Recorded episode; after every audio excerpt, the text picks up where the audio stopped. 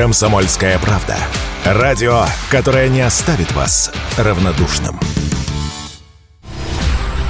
Это прямой эфир радио «Комсомольская правда» в студии Михаил Антонов. Здравствуйте. Два украинских беспилотных надводных аппарата атаковали Крымский мост ночью. Об этом сообщает Национальный антитеррористический комитет.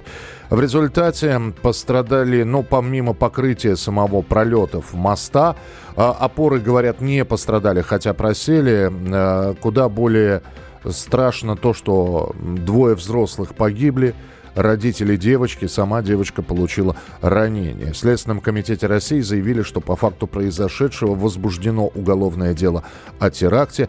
Ну а с нами на прямой связи специальный корреспондент «Комсомольской правды» Александр Коц. Саш, приветствую тебя, здравствуй. Да, приветствую. Ну, э, вопрос э, риторический, с одной стороны, который еще в XIX веке задавал. Что делать? Вот, вот опять, опять это произошло с октября месяца, и понятно, что Крымский мост это такое, такая мозоль, которая на глазах украинских властей, э, она, э, он их бесит, этот мост, он их раздражает, его там, по, как сегодня было уже сказано одним украинским представителем, его там не должно быть. Вопрос, что делать? Ну, каждому делать свою работу на своем месте э, хорошо, честно и профессионально. Что, что тут можно ответить на, на, на такой риторический вопрос? Риторические вопросы не подразумевают ответа. Ну, вот. Но видно, что Киев э, очень методично и последовательно подходит к уничтожению нашей логистики на Южном фронте. Это сейчас многие говорят, что это больше медийный удар, что Э, серьезных э, последствий для нас от него не будет, но э, я, например, помню удары по Антоновскому мосту, и чем все это закончилось, мы тоже прекрасно помним. Я не говорю о том, что мы сейчас будем из Крыма уходить, я говорю о том, что противник сознательно пытается рубить наши логистические цепи на основном э, транспортном хабе на полуострове Крым. Э, не так давно были удары по Чангарскому мосту, который соединяет э, Крымский полуостров и Херсонскую область. Да? А, мост э, долго ремонтировали и вообще его не уничтожили, мне кажется, э, просто по случайности, потому что были запущены тогда три ракеты, Одна пробила дорожное полотно в районе опоры, вторая должна была вылететь уже в опору через пробитое дорожное полотно, но взорвалась э, рядом с мостом, просто не попала, да, угу. куда надо. Иначе бы, конечно, с заменой опоры этот мост бы ремонтировался до сих пор. А, и, с другой стороны, пытаются уничтожить Крымский мост, э, потому что прекрасно понимают, что снабжение нашей группировки южной в Херсонской области, часть в Западной, э, в, в Запорожье э, идет через Крым, через Крымский мост, через железнодорожный Крымский мост и затем уже через перешеек, через Чангар. Но там есть еще два перешейка, но там очень плохая дорога. Но я думаю, что если они зададутся целью, они и Э, те перешейки будут долбить. Э, то есть они пытаются уничтожить нашу логистическую инфраструктуру. Это не удары там по символам, чтобы обидеть э, там, руководителя нашей страны или еще что-то, или уж тем более для того, чтобы сорвать туристический сезон. У них они не ставят это целью. Они ставят военные цели, а основная военная цель это перекрыть поступление подкреплений, боеприпасов а, и так далее с Крымского полуострова. Вот над, этим, над этим они работают, чтобы в Крым их не завозили и из Крыма дальше не везли а, в Херсонскую область. Но, Но только так получается, что страдают гражданские. Вот Дмитрий Песков здесь, как раз пресс-секретарь президента, сказал, мы знаем причины и тех, кто стоит за взрывом на, Крымскому, на Крымском мосту, и президент сегодня в 7 часов вечера проведет э, совещание по ситуации с Крымским мостом. Вот. Марат Хуснулин с места будет докладывать ситуацию. Это тоже сообщил Дмитрий Песков. А, ну, безусловно, да, в разгар летнего сезона обрубить э, туристическую артерию, это, конечно, ну, это от этого пострадает в первую очередь мирное население, да. Я не думаю, что серьезно сейчас пострадает военная логистика, учитывая, что у нас есть еще сухопутный коридор через э, Донецкую Народную Республику, через Запорожье, для того, чтобы им полностью рубануть нашу логистику, им надо ну, как минимум под огневой контроль брать трассу Мариуполь-Мелитополь. А до этого им очень далеко, они э, больше месяца наступают и не, сильно-то приблизились хотя бы к огневому контролю над этой трассой. То есть по ней будут продолжать идти военные грузы, по ней будут продолжать идти грузы на Крымский полуостров, по ней можно спокойно ехать и туристам э, в Крым. Э, я прекрасно понимаю, что для а, обычных граждан, да, поехать сейчас через ДНР, через Мариуполь, через Запорожье, там же война, а, вот, это, это, ну, достаточно сложное решение, хотя там построили шикарную дорогу, прям просто немецкий автобан, и на самом деле путь э, в Крым через э, новые территории, он гораздо быстрее, нежели через э, Крымский мост, но это такой психологический барьер, да, который надо перешагнуть для обычного туриста, потому что для большинства, наверное, это такое опасное экстремальное путешествие, хотя ничего экстремального в нем нет. Но я бы, например, привел опыт э, египетский. Мне как-то довелось ехать из э, Шарм-эль-Шейха в Каир э, по рабочим делам через весь Синайский полуостров, который, как мы знаем, не очень спокойный, там mm-hmm. орудуют всякие исламисты. Так вот, там просто на одном блокпосту военные собирают колонну гражданских и под охраной Э, военных, э, значит, едут э, через опасную зону этого Синайского полуострова. Военные сопровождают. Ну, я с тобой а, соглашусь, потому что, да, я в Египте тоже с некоторыми блокпостами, с досмотром сталкивался. А, Саш, но ты наверняка слышал, была такая конспирологическая версия после произошедшего теракта, хотя сейчас она абсолютно уже точно разбита в пух и прах, а версия была такая, что, дескать, это все не зря, и атака на Крымский мост, да еще и в день завершения зерновой сделки, это как-то попытка надавить на Россию, дескать, через посредников. Дескать, продлевайте зерновую сделку, а мы поговорим с Украиной, чтобы она удары по Крымскому мосту не наносила. Но вот сейчас э, договоренности по зерновой сделке фактически прекращены, она остановлена. Это вот Дмитрий Песков заявил. То есть в контексте давления через зерновую сделку и через Крымский мост рассматривать этот теракт нельзя уже. Мне кажется, это несколько нелогично, как, как можно терактами давить на э, продление сделки, которая, которая э, повышает риск таких терактов еще больше. Но тот, кто знаком с э, нашим президентом, прекрасно понимает, что языком ультиматума с ним разговаривать бесполезно. Он никогда не идет на ожидаемые шаги, тем более на шаги, которые а, него, от него ожидают под давлением. Поэтому э, мне кажется, что тут э, реакция может быть одна, э, чтобы продлить зерновую сделку, надо просто Украину отрезать полностью от Черного моря и самим, самим заниматься вывозом этого зерна. Ну, это, кстати, исключит э, запуск надводных беспилотников. Если море не будет, то и запускать негде их будет. Совершенно верно. А, еще один вопрос, Саш. Здесь э, вот какая интересная, опять же, история. Мы помним прекрасно, что было в октябре после атаки на Крымский мост, какие были прилеты э, и вот сейчас, опять же, Украина замерла в ожидании прилетов. Ответная реакция будет ли какая-то и будут ли опять это э, э, воздушные тревоги, сильные ракетные удары, как ты считаешь? Ну, безусловно, какой-то ответ будет. Э, не уверен, что он, будет прямо вот сегодня ночью там или, или сегодня вечером. Все-таки надо как-то... Э, я вообще не сторонник ответных реакций. Да? Вот мы начали рушить инфраструктуру, в том числе энергетическую Украины, после прошлого подрыва а, Крымского моста. Хотя надо было это делать с самого начала войны без всяких ответов, а просто э, в плановом режиме.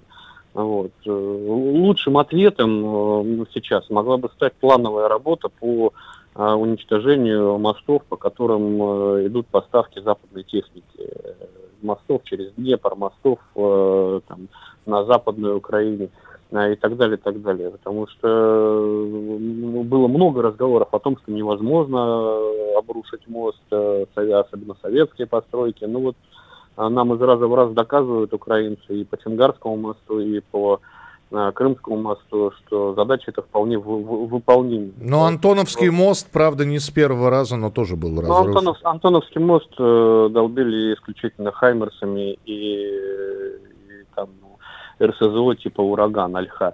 а, это не, не, не тот заряд, э, который может обрушить этот мост. У нас есть э, калибры помощнее, а, которые могли бы методично заняться этой работой и делать ее не, не в ответ на, на какие-то действия противника, а просто потому что э, э, из военной целесообразности, чтобы в зону боевых действий не поставляли по, по этим мостам э, западную технику, которая э, продлевает этот конфликт. Спасибо большое. Александр Кот, специальный корреспондент «Комсомольской правды», был у нас в прямом эфире. А заместитель председателя Совета Безопасности России Дмитрий Медведев тоже отреагировал на взрыв на Крымском мосту и написал, «Мировой и наш собственный опыт показывает, что с террористами невозможно бороться международными санкциями, запугиванием или увещеваниями. Они понимают только язык силы только персональные и совсем негуманные методы. Ну и я напомню, что сегодня Владимир Путин в районе 7 часов вечера по Москве проведет э, совещание по ситуации с Крымским мостом. А Марат Хуснулин с места будет докладывать ситуацию. Об этом сообщил пресс-секретарь президента Дмитрий Песков. Ну а мы продолжим через несколько минут. Это прямой эфир радио «Комсомольская правда» в студии Михаил Антонов. Здравствуйте. Теракт на Крымском мосту, второй уже теракт, начиная с октября. В октябре погибли люди. И сейчас погибли в результате этого теракта два человека. С нами на прямой связи Алексей Подберезкин, директор Центра военно-политических исследований, профессор МГИМО. Алексей Иванович, здравствуйте. Здравствуйте, здравствуйте. Э, и при этом вот погибли мирные люди. Я вот смотрю, ни одной пока реакции из западного сообщества нет. Они в раздумьях, они думают, как на это реагировать, они, э, они вырабатывают какую-то позицию, или они просто делают вид, что ничего не произошло? Э, вы меня извините, конечно, но а, а, такое ощущение, что вам это для вас это имеет принципиальное значение. Вот для меня никакого значения не имеет реакция Запада, и когда она последует, и какая. Я знаю наперед, что они поддерживают террористическую деятельность Украины, они этим занимаются 10 лет почти, и, и никогда это не вызывало отторжения у тех, кто, собственно, инспирировал эту деятельность. Э, те же самые беспилотники, это наверняка беспилотники, которые производятся в Великобритании. Меня больше всего беспокоит не это, почему наша реакция – пока что только идет медийная оценка, выяснение, следственный комитет и все прочее. Вот э, почему наша э, реакция военно-техническими средствами запаздывает, и будет ли она вообще? Ну, меня, в частности, очень волнует ситуация, э, почему мы не блокируем южное побережье э, ВСУ, там, которые контролируются, да. Ясно совершенно, что эти морская инфраструктура, это Одесса, э, это прилегающие порты, там и базы, и Великобритании есть, и опорные пункты, и в том числе наверняка Соединенных Штатов. Вот этот деталь я не знаю, то, что британские 100% там есть. Поэтому мы, мы не блокируем наш чудесный краснознаменный Черноморский флот, который контролирует всю территорию Азовского Э, моря, и благодаря зерновой сделке мы дали возможность э, ему дать проходы для, для Одессы, это, так сказать, э, тоже меня вызывает сомнение. Если у вас абсолютное превосходство вашего флота над тем, что мы смеялись все время, называется флотом, военно-морским флотом Украины, да, почему э, наш Черноморский флот, куда поступают на вооружение вот сейчас новые подводные лодки, корветы, э, ракетные э, катера, которые, кстати, обстреливают очень удачно высокоточным оружием территорию э, военной, э, военную инфраструктуру Украины, почему они не разнесли к чертовой матери это самое побережье, э, которое используется не только, кстати сказать, украинскими вооруженными силами, но и Великобритания. Почему тот же самый беспилотник наш, например, не заплыл в Темзу, да, вот вопрос какой. Если это британский беспилотник, он управляется наверняка, я сто процентов в этом уверен, Э, британскими военнослужащими, в том числе американской разведкой, которая контролирует всю ситуацию не только с помощью космических средств, но и самолетов э, дальнего радиолокационного обнаружения, они все территорию эту контролирует, Черноморского, угу. поверхность Чер, Черно, Черного моря. Почему мы не использовали какой-то неизвестный беспилотник заплыл в Темзу и к чертовой матери уничтожил там Лондонский мост, например, да? Ну, наверное, мы просто до сих пор не поняли, что никаких, что правило главное, что никаких правил уже какой-то, знаете, не существует, что все, в общем, разрешено все, доступно все. Ну, по крайней ну, мере, Украина это показывает, что разрешено ну, и доступно все. Ну вот прошло полтора года, так и меня интересует, наш Черноморский флот воюет или нет? Да, мы потеряли обидно крейсер. Кстати, очень мало комментариев по этому поводу, как э, погиб наш флагман, да. Мы потеряли большие десантные суда, э, которые были уничтожены ракетным нападением. Но это не означает, что э, мы потеряли там весь Черноморский флот. Он на самом деле действует, и он может блокировать все Черноморское побережье Украины. Может, потому что по этому побережью поступает вооружение, военной техники, боеприпасы из той же самой Болгарии, Румынии, да многое другое. Почему мы это не сделали? Да, там есть, конечно, комплексы береговой обороны, но эту задачу с точки зрения военно-технической решают и не только, кстати, военно-морские силы, могут и можно подключить и самолеты э, фронтовой авиации, но можно, самое главное, стратегические наши силы подключить, которые просто проутюжат это побережье хорошо, и не будет этой инфраструктуры. Ну вот сейчас, да, сейчас Алексей Иванович Песков же сказал, все, зерновая сделка завершилась, заморожена, мы в ней больше не участвуем. Но, может быть, сейчас как раз и самое время то сделать то, о чем вы говорите? Ну, все время, да, но она была, это зерновая сделка, был коридор, по этому коридору плавали беспилотники. И что вы удивляетесь, что этот беспилотник э, через все Черное море, он же не сухопутный, он же оплыл, проплыл вдоль э, берегов Крыма, ну, я думаю, что не один, конечно, какая-то часть там, может быть, была и уничтожена, только из два дошли до Крымского моста, но ему же надо было обогнуть Крымский полуостров, то есть проплыть половину э, расстояния э, по Черному морю, там, ну, примерно там тысячу километров, как минимум это будет, да, где наши средства э, обнаружения Черноморского флота, военно-воздушных сил – Э, потому что наше патрулирование авиации и космическая разведка как бы в принципе должны обеспечить контроль полностью над поверхностью. Если они этого не делают, тогда возникают вопросы. Даже не к тем силам, которые защищают э, Крымский мост. Там как раз, судя по тому, что система ПВО действует Э, принципиально очень качественно, mm-hmm. и нет попыток таких нанесения военно-воздушных ударов. Ну, пошли по морю. Вот теперь вопрос к нашим морякам. Они что, параду к Черноморской готовятся, к морскому сейчас, Дню военно-морского флота, да? Вот, знаете, как один э, генерал в 19 веке царский э, говорил, очень, говорит, нельзя одновременно готовиться к параду и воевать. Может быть, они, так сказать, другим займутся, да? А, обеспечат нам как бы безопасность не только Крымского моста, но и наших граждан, потому что погибли это граждане на Крымском мосту. Очень хочется э, верить, что вас услышали сейчас. И не только наши слушатели, Алексей Иванович, но и, те, но и в более высоких структурах. Спасибо большое, Алексей Подберезкин, директор Центра военно-политических исследований, профессор МГИМО.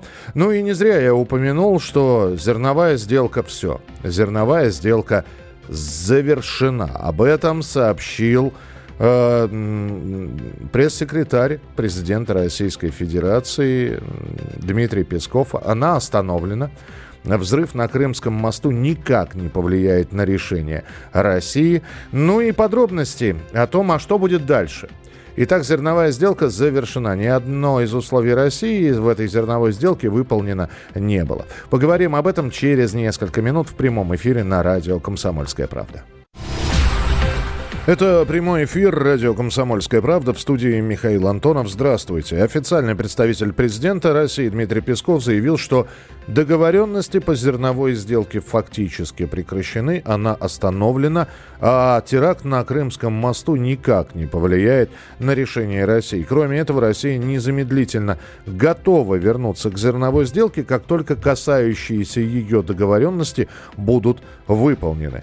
Тем временем а, представитель Министерства иностранных дел Российской Федерации. Мария Захарова заявила, что Россия официально уведомила Турцию, Украину и секретариат ООН о возражений против продления зерновой сделки. С нами на прямой связи директор Института социально-экономических исследований финансового университета при правительстве Российской Федерации, экономист Алексей Зубец. Алексей Николаевич, приветствую вас. Здравствуйте.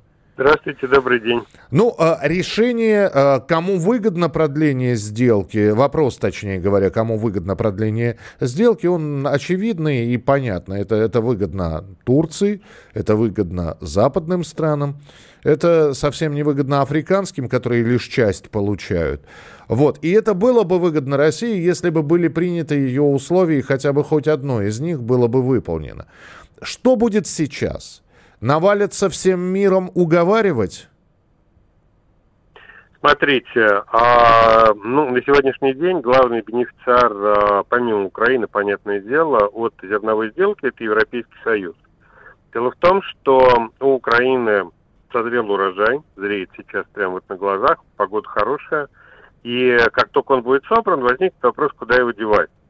До последнего времени это зерно шло по морю, и там было вывезено больше 25 миллионов тонн.